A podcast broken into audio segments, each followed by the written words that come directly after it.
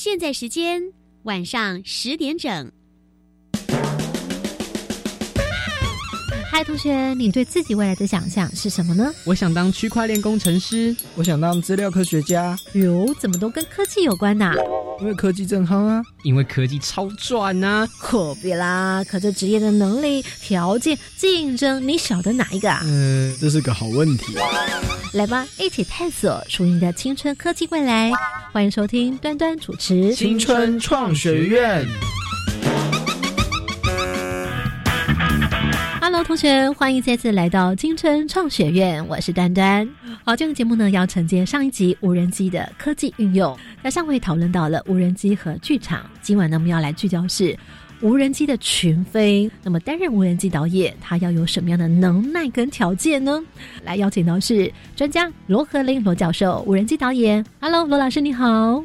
各位听众好，我是罗和林。接下来呢要来介绍是陈依纯陈老师。Hello，依纯老师你好。听众朋友，大家好，我是陈依纯。好，就来介绍和上回一样的我们的小帮手。各位听众朋友，大家好，我是张大伟。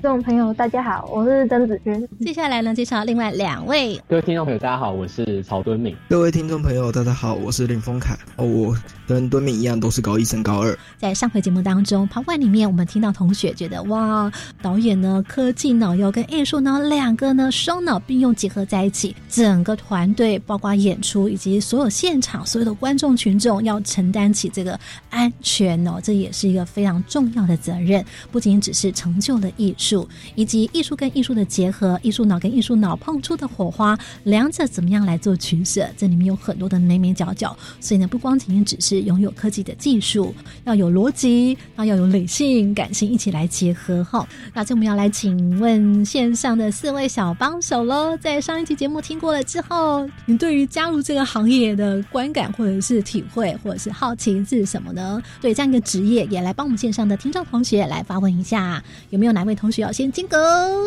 间隔，戴维请说。我想要问，就是接触无人机的这个亲民程度，就是我要取得它的证照，或是取得一台无人机会有多困难？哦，关于证照的问题，Good。接下来还有没有同学？间隔，好，对明请说。就是我会想要知道说，这个行业就是不管它，我们称它为数位艺术或者是新媒体，我想要知道，除了我们看到的故宫南院的那个无人机的表演以外，他们还有做什么吗？像是是有广告吗？还是策展？那如果像现在疫情这段时间的话，有受到什么影响？哦，你讲到的是故宫的无人机展吗？无人机的群飞吗？对，你当时有看过这个无人机群飞吗？你是在线上看，还是去现场看，还是你了解到这个报道？我是去就是线上看，然后就是它有很多，就是它在直接在天空排出各种立体的图案嘛。对，所以我是想说，我所以我想问的其实是说，嗯，他那种应该说那种的表演，它大部分都是可能一年一两次。那平时如果我现在是一个无人机导演的话，那我还有什么样的方式去呈现我的表演，或者是我还有什么管道可以表演或者是赚钱？对。问到关键点，你的意思是说替导演担心啊？会不会只有故宫这样的一个展演现场？有没有其他还可以发展这么大的这种所谓无人机的群演的空间或机会的意思是不是？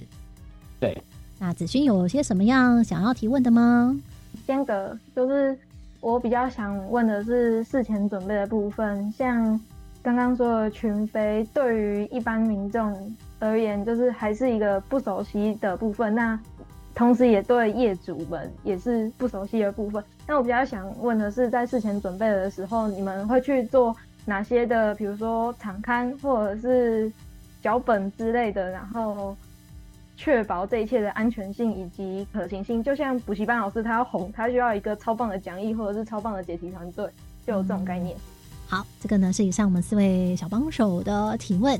我们接下来就要来请我们今晚的节目两位专家罗和林老师以及陈玉纯老师来帮我们解答喽。罗和林老师，先请你帮我们回答一下好吗？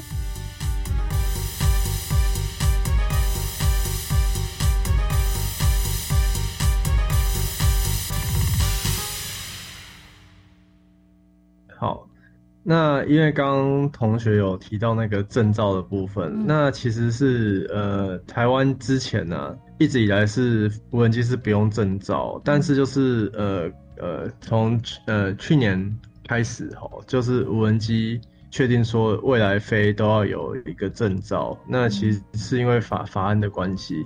那基本上就是无人机，呃，在这种比较市售产品上面，它有分成玩具跟专业型的空拍机。那玩具的话，它其实它的价钱就是大概八百块到两千块之间都会有。嗯它它甚至它有它有镜头哦，你也可以拍摄哦。那它大小可能就是比你的手掌还要小，嗯软性塑胶，嗯那它的安全度会会是比较安全。虽然它可以连你的手机，甚至可以录影，但它基本不太还是不太好控制。嗯专业的空拍机就是呃最便宜的大概是一一万出头哦，一万出头的空拍机。嗯那那像台湾目前的法规是空拍机就是到了某个重量你才要考证照、哦。嗯那如果是两百五十克以上的话呢，你要在就是我们的航空局做登记，就代表说你有这台空拍机，嗯你只是登记而已哦。那如果你今天你是要，可能你是要呃嗯飞，可能是呃三公斤、五公斤以上的哦，那你这时候你就是要去考证照。那在台湾目前的这个证照的这个考照制度上面，有国际情势有些比较不一样的地方吗？因为我听说好像我们有一些跟其他国家比较不一样的地方哦。其实呃，我们台湾的法规啊，都是跟着呃国际走、啊，那只是说国际比较麻烦的是说，就是大家对于就是限飞区的认定嗯哼，哦。那像台湾因为呃有蛮多业者的征求，嗯所以像台湾之前的限飞区很多，嗯像之前很多很多嗯呃很多县市，甚至就就是完全都禁飞。嗯。哦，那但是去年就是产业的业者哦，嗯。跟学者们就是嗯。有去立法院陈起嗯。陈情，所以是变成是负面的列举，就是说嗯。真的有出事的才禁飞，嗯就负面的列举。哦所以基本上就是各个国家对于禁禁飞区的认定不太一样。那如果你今天你买了一个空拍机，嗯你是不一定可以在国外飞的，你在呃使用你的呃呃无人机的产品。嗯你只要不是自制的哦，嗯你只要是就是一呃正规出产的这种商业产品，嗯它其实都会有更新它的飞行资数据的资料库，是它会更新它的禁飞区。对，那如果有些时候禁飞区是没办法飞，那这个飞机它本身的控制的系统也会跟你讲说这地方没办法飞。哦，大概它的一个逻辑是这样子。了解了解。好，以上呢就是有关于证照的部分呢，提供同学们也来了解。那这就提到了在无人机的展演当中，你晓得一定不会只是有无人机嘛，对不对？它一定是一个综合艺术的一个表现。哦，就刚刚呃同学有提到，他呃可能每每一年表演的机会是比较比较少的。那除了这之外，有没有其他的就是就平常的时候有没有一些就是收入的来源哦？那基本上就是呃无人机它呃因为它是一个新兴的载具嘛，嗯也因此就是现阶段就是如果你有一个嗯无人机的证照，那你在空拍的呈现上面你有一定的把握的话，其实基本上你还是可以透过就是控制无人机，或是你对于无人机的拍摄进行一个就是空拍的一个作品的一个采集，或是一个嗯。影像的一个创作。嗯。像我呃有一些学生，他们现在也是以空拍嗯来做他们的这个案子的来源。是。那他们可能也嗯以前大家都说我想要当一个电影导演然后是嗯。我想要当一个摄影师，嗯。但是现在其实有更多人，因为呃无人机它是一个新的科技嘛，所以他们反而变成他们是无人机的一个嗯呃摄影者，或者是无人机的一个导演这样子。嗯，了解。好，以上呢是有关于敦敏呢所提出的问题。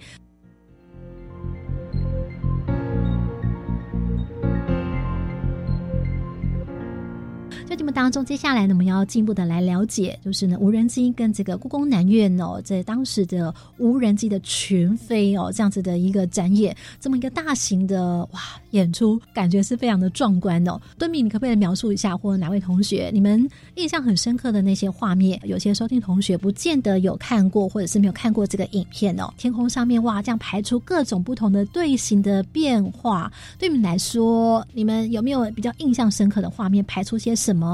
其实我觉得最壮观的那一幕就是，它就从一堆呃嗯无人机，然后升起来之后，在晚上呃就在夜空中排出图形，我记得是有故宫的那个图腾，然后还有吉祥物吗？然后很很强的是一点是它几乎取代了烟火，就是可能烟火一般烟火就是放上去，然后它在天空爆炸，然后就哦漂亮几秒，它不一样，它是就是升上去之后，然后它排成一个图形，然后可以维持很久，然后你会看到呃一团东西，然后突然集中，然后散开，然后就变成某一个图案。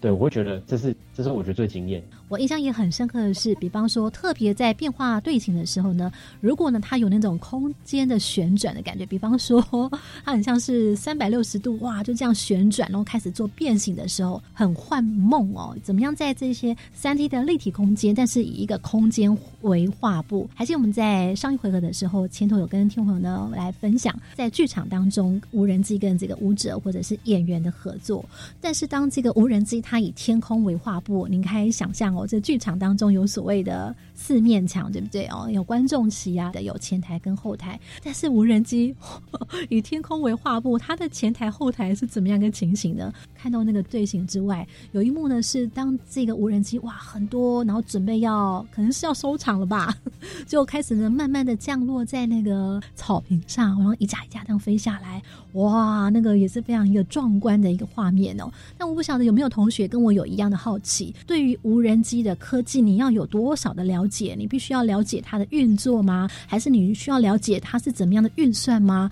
间隔，我觉得直接写程式就可以让它跑出想要的队形了。好，接下来子勋想法也一样，就是有些人编写好程式，直接透过城市来操控它。好，那这个丰凯，呃，间隔，我也是认为是就是写城市去把它要排。它要排出的图案就是一个一个画出来。那我安排好无人机的，安排好无人机的位置，那我再去看中间要怎么连起来。我比如说我现在排出上一个图案，那我要怎么到下一个图案？我这个无人机它它要怎么走？嗯，它走到它下一个图案的位置。有个词我们通常会说这个叫走图。好，接下来我们的敦明呢？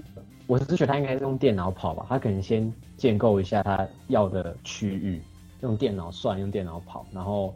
可能还要注意一下，不要在换位置的时候撞到彼此。它的这个空间排列，可能是根据一个怎么样的方向，或者是根据一个什么样的数据，还是有所谓一个根据呢？他怎么样去排列的？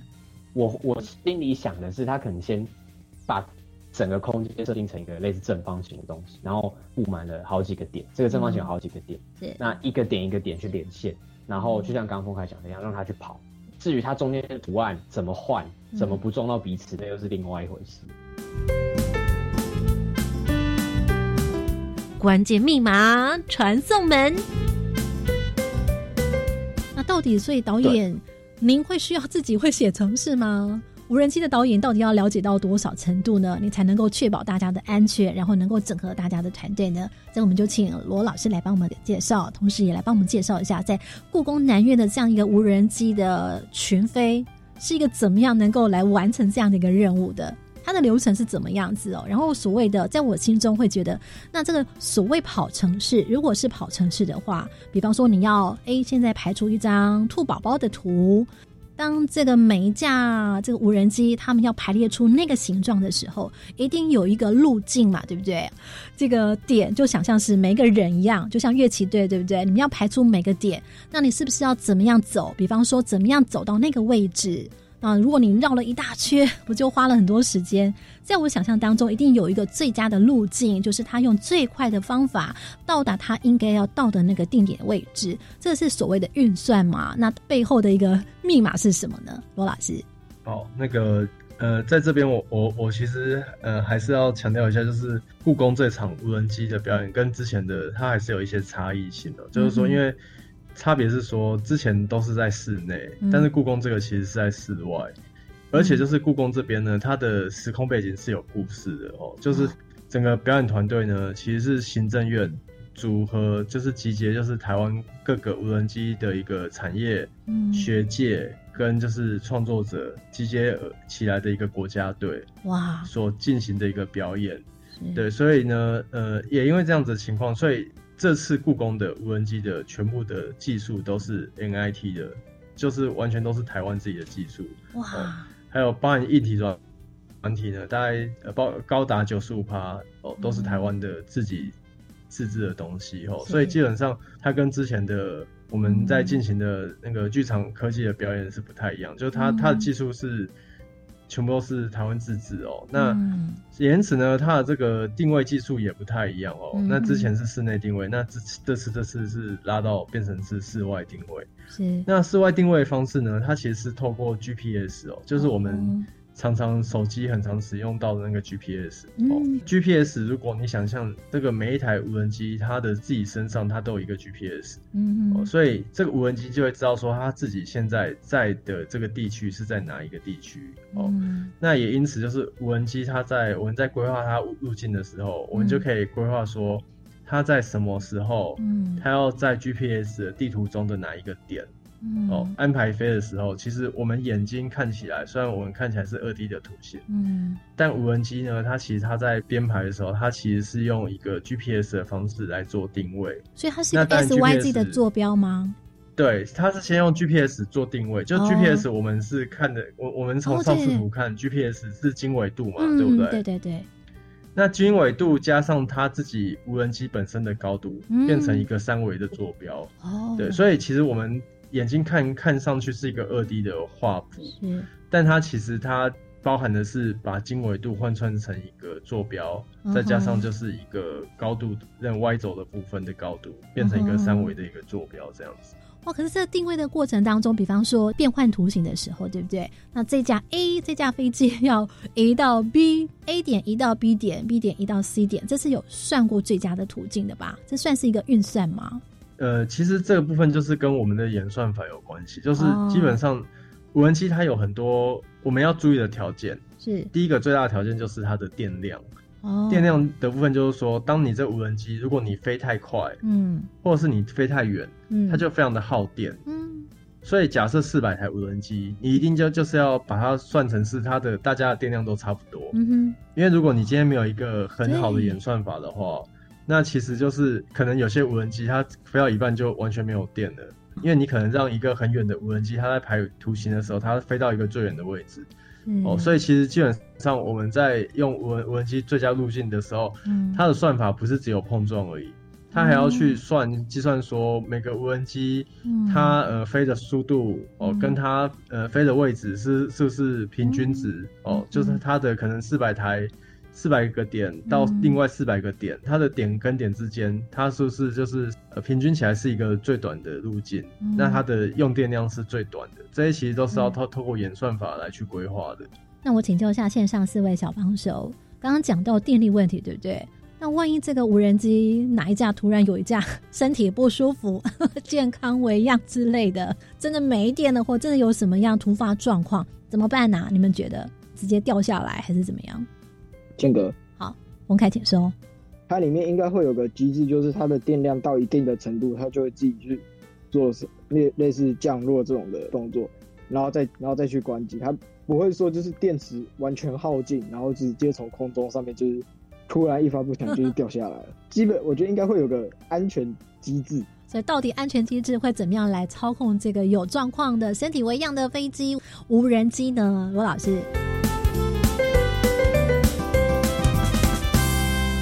灵光感应盒，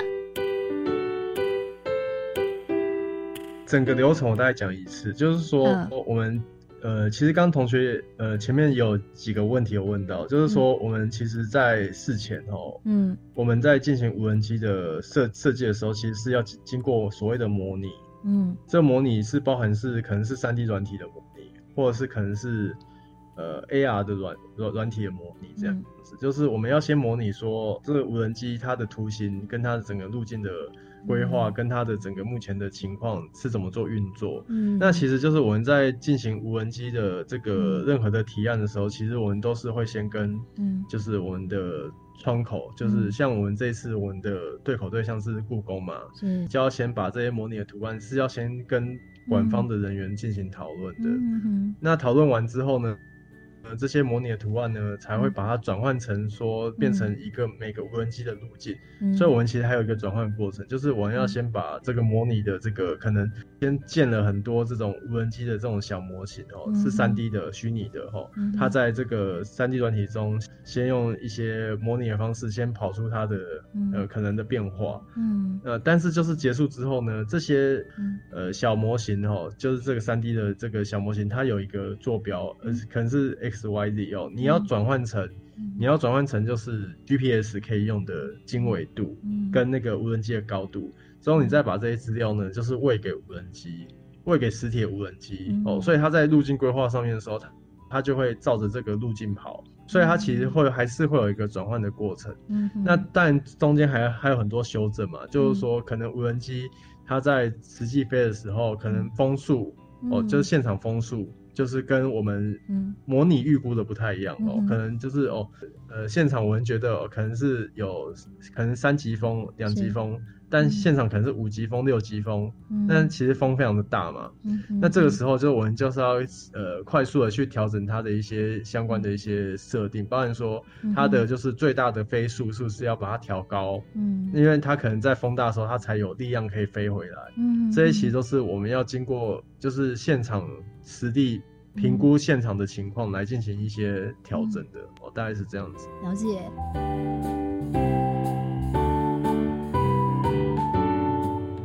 像我们刚刚前头讲，这天空这么大，不管是三 D 建模啦，或者是画好的图，会不会觉得很难想象？到时候它真的在变换的时候，会是怎么样的一个拟态？会不会是需要先画动画啦？这时候是不是要有美术啊或艺术的工作团队一起加入，还是怎么样子来把它做形成呢？然后来把它转成就是每一架无人机它飞的路径。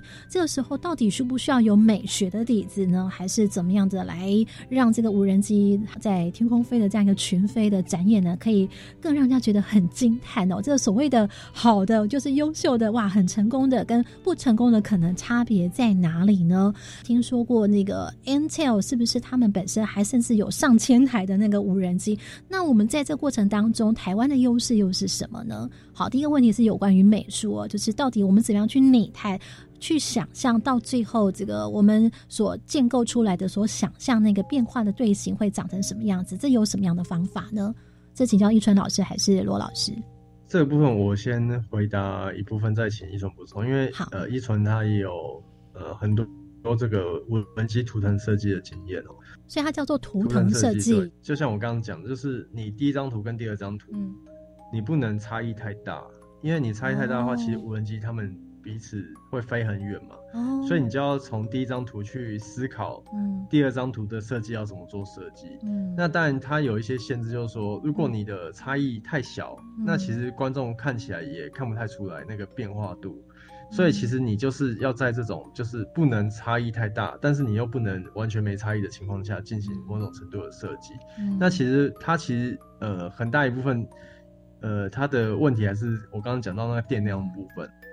呃，我们在做群飞的无人机，可能你的电量哦，你可能你的电量总时间大概是十到十五分钟，嗯但是我们的飞行表演可能可能我们的整个呃表演的空呃群飞的部分可能就占十分钟了，嗯。所以其实它会跟你的实际电量非非常的近，嗯。但是就会有当时呃就会有有人会提出说，那那为为什么我们不能呃增加电量？因为你增加电量，那个无人机的重量就就增加了哦，哦，所以其实环嗯环相扣的，就就是说基本上就是你你要增加电量，你你用大颗一点的电池，它的重量就增加，那重量增加不代表它。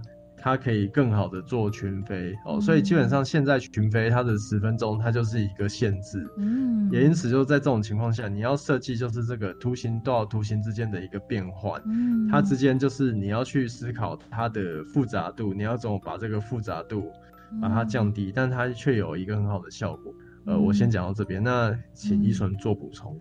是一纯老师，只要在天空画布上面让大家觉得哇，就像那个烟火有没有？有些烟火大家觉得哦，有的就是哇，会有惊叹感的。这样子要怎么样去让大家有这种哇，一直持续的不断的哇哇这样子哦？这是不是要有 paper 啊？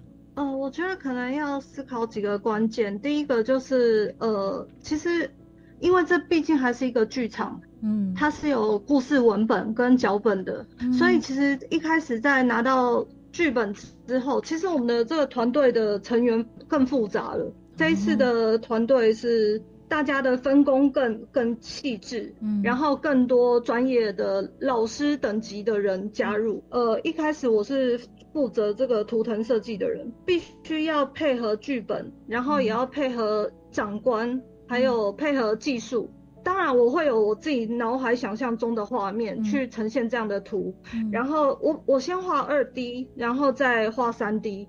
那三 D 之后，我可以做动态模拟。嗯。那做这个流程的时候，会遇到一个最大的问题，就是不论是呃剧场的技术人员，或者是业主，或者是技术人员，他们都会有各自的顾虑。嗯。然后他们会告诉我说，哎，可能电电的问题啊，风的问题，或者剧情角色的问题，嗯。有没有可能可以再更怎么样一点？嗯。那在这个过程中，变成你的动画跟图腾会不断的经过大量的修改。嗯。那因为其实每一个人都很有自己的想法，嗯。那团队中的人又很多，嗯。所以在这么多的长官跟老师的嗯。的建议下，所以我会觉得在在这个动画的过程，对我来讲是个蛮大的挑战。嗯那我会觉得这件事情，呃，我学学习到蛮多的，嗯所以我觉得是一个蛮有趣的经验，跟每一个老师合作这样子。